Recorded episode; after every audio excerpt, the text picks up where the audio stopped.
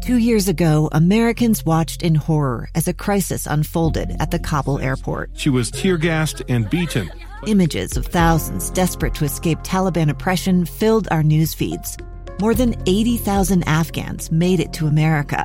But the story didn't end there. It was very cold. There was no power, no heat. Who would help our newest neighbors?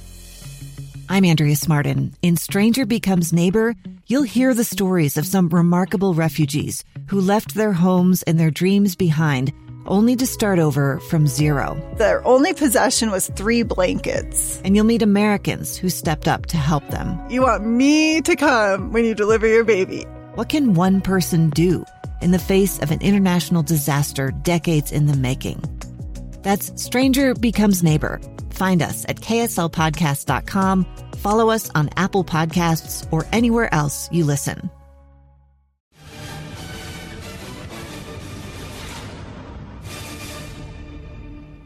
Well, the Bees and the Aces squaring off on a Wednesday night here at Smith's Ballpark, and it was Reno that struck first.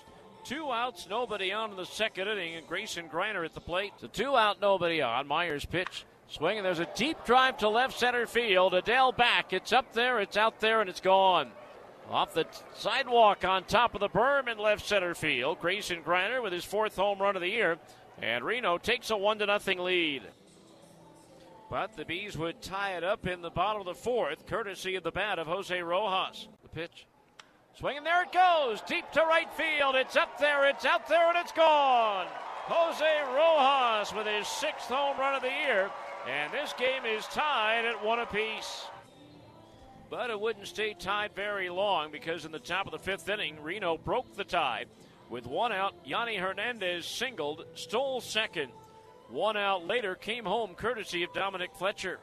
Lined into center field, a base hit. Rounding third and heading home is Hernandez. It's an RBI single for Dominic Fletcher, and Reno regains the lead at 2 to 1. And then they would take control in the sixth inning. Stone Garrett walked, stole second, took third on a wild pitch, and scored thanks to Wilmer Difo. Here's a swing and a line drive, base hit left field. Played on the roll by Adell. Difo with an RBI single, and it's now 3 to 1 Reno.